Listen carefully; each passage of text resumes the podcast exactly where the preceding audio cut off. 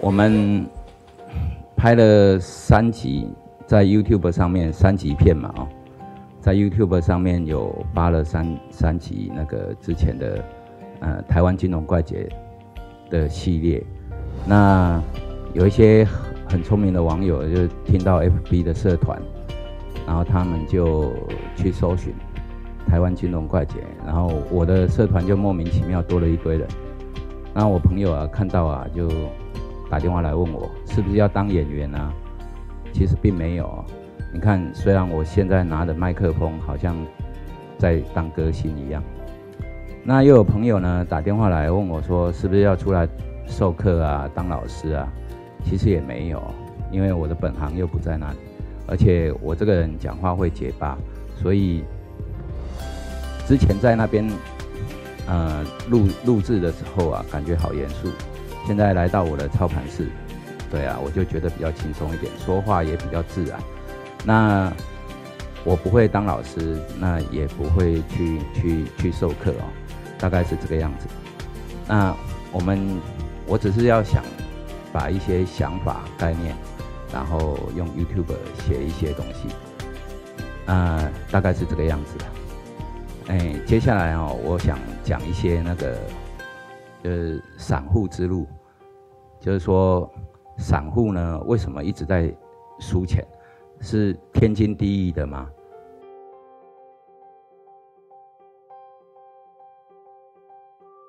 散户哦，我我今天讲的东西哦，都是没有草稿的，我想到什么就讲什么。我想讲散户之路，我先讲一个小故事好了。我老婆就是。他呢还没有工作，然后就认识我，结果后来又结婚了，那到现在一直还没有工作过，十年哦，我觉得他好无聊。那今年呢，我就叫他过来，然后做我的助手。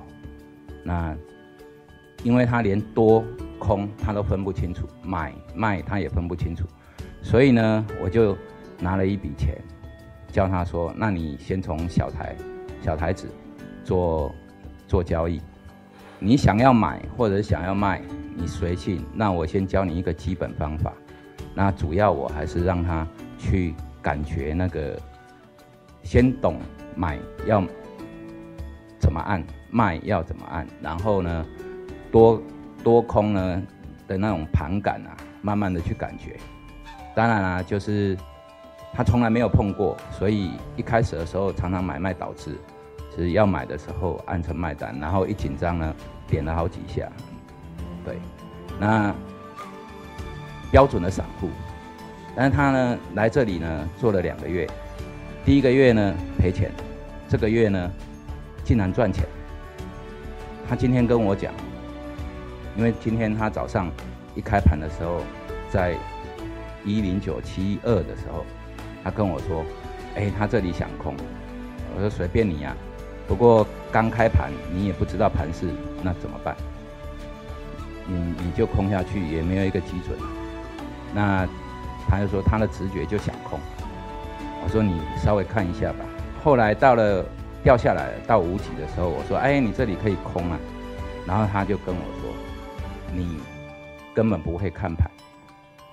七级的时候你不空，五级的时候你叫我空，然后他就没有空了。后来掉到零级。然后他就开始告诉我，开始骂我说：“哎呀，你你这样子，呃，错过了行情，错过了一些价格。但是对我而言呢，我们是要做的是最正确的，而不是价格最好的。可是呢，他觉得他的直觉就是要下来。当然，他直觉有时候是对的。那盘中呢，不久他就告诉我说：‘来来来，老公你过来。’我来教你怎么样看这个盘，对啊，然后我就告诉他说：“哇，你真敢！我二十几年来从来没有任何一个人敢叫我说你过来，我教你看盘。”对，所以我讲这个事情呢，就是说散户会不会赚钱？有时候会赚钱，但是呢，赚钱的几率比较小。那你要有一个一套正确的模式。然后，或者是说，告诉他一个基准的判判别方法，让他去训练。散户呢不一定会赔钱，但是散户大部分都是赔钱。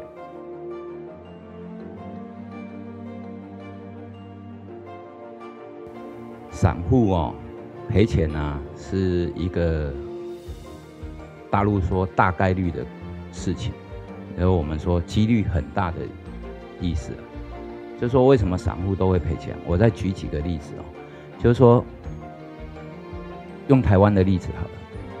有一些很很没有良心的那个券商或期货商，我我我所知道的啦，就是说会去看那个小台小台子的多空比，而且是即时的多空比，我觉得是，当然这是违法的，可是呢，现在应该都被禁止掉了啦。但当初是的确有这种现象，而他们。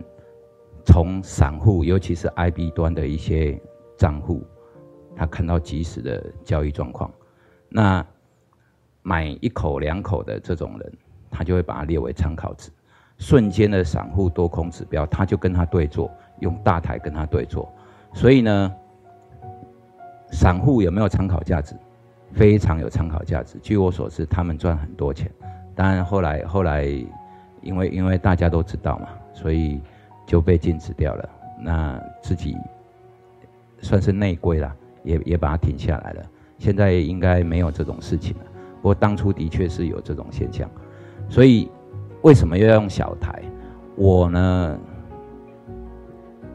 跟各位说一个另外一个故事好了，就是说，除了多空比小台多空比很具有参考价值之外，但是它是一个即时的那。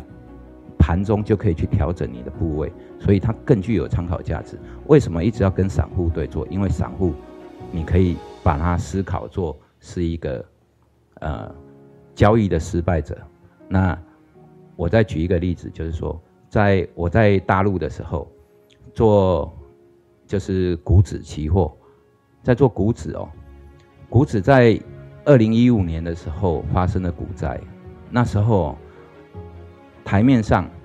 就是每日的成交一两百万口，那台面下呢更多，它有一些是空交，有一个很有名的就是股指霸，在全中国可能有几千个点，那拍拍机就是说，呃，就像上网咖一样，那你过来，我一个账户给你，然后一一口单收你多少钱，然后你停损最多多少，然后直接在那边下单，那。去啊，还有那种美女啊，给你倒茶、按摩啊。因为为什么？因为他知道你拿进来的钱都会输光，那一天进去哦，输个几万块人民币哦，是很正常的。也就是说，他们那里的空交非常盛行。那为什么会有开这些股指吧？你进来免费还给你按摩，就是因为他知道你一定是输钱。那这个东西哈，据说啦。台面上一天一两百万口，台面下一天可能几百万口，当然后来也都被禁止了。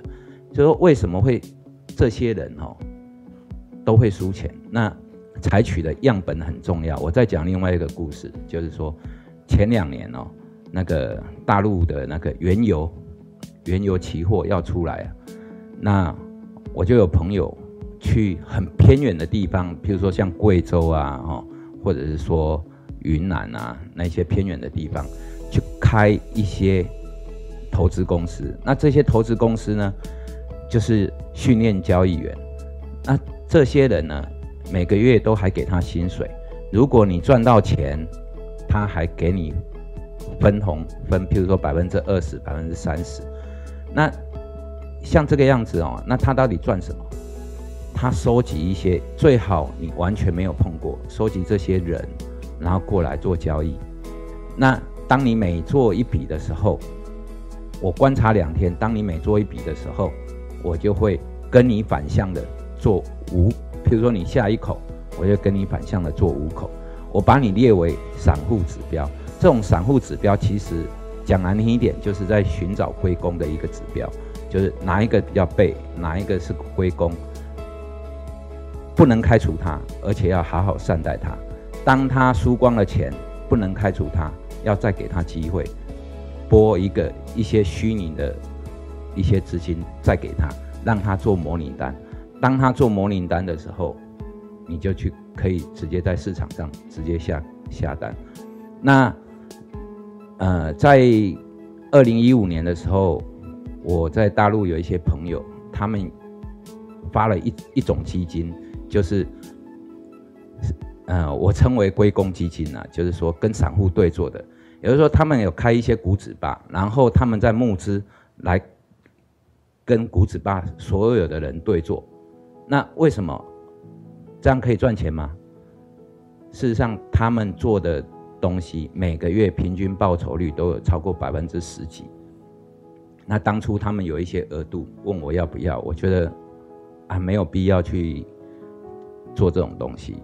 对啊，结果后来就算我要，人家也没有额度，因为一出来额度就被抢光了。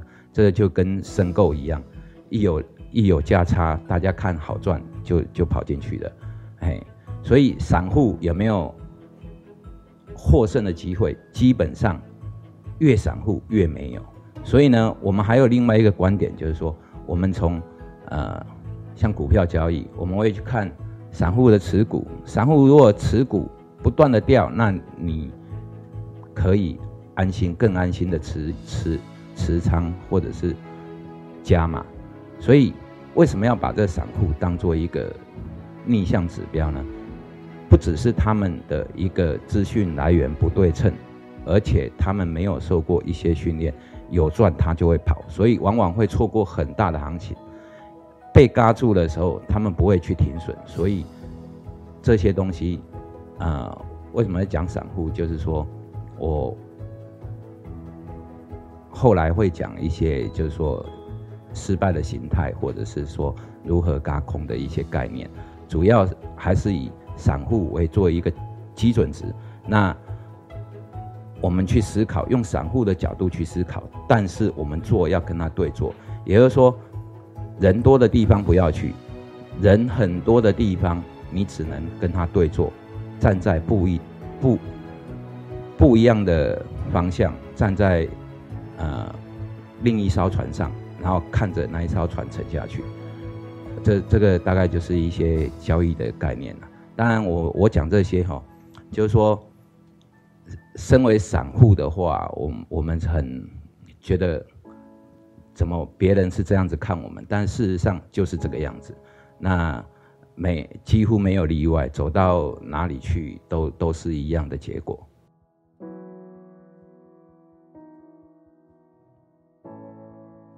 讲了这么多的故事哦，其实要怎样子才能够不会变成真的散户，或者是说，嗯，散户要怎么样子才能够反败为胜，不要变成人家眼中的龟公？其实哦，就是说，就像我老婆这样子。我要求她只要做到一点，就是说你不准赔钱，不准给我超过十五点。你要有一个基准点，就是说最多最多，那你要停损要砍在三点五点，那你觉得要下来你就把它认赔掉。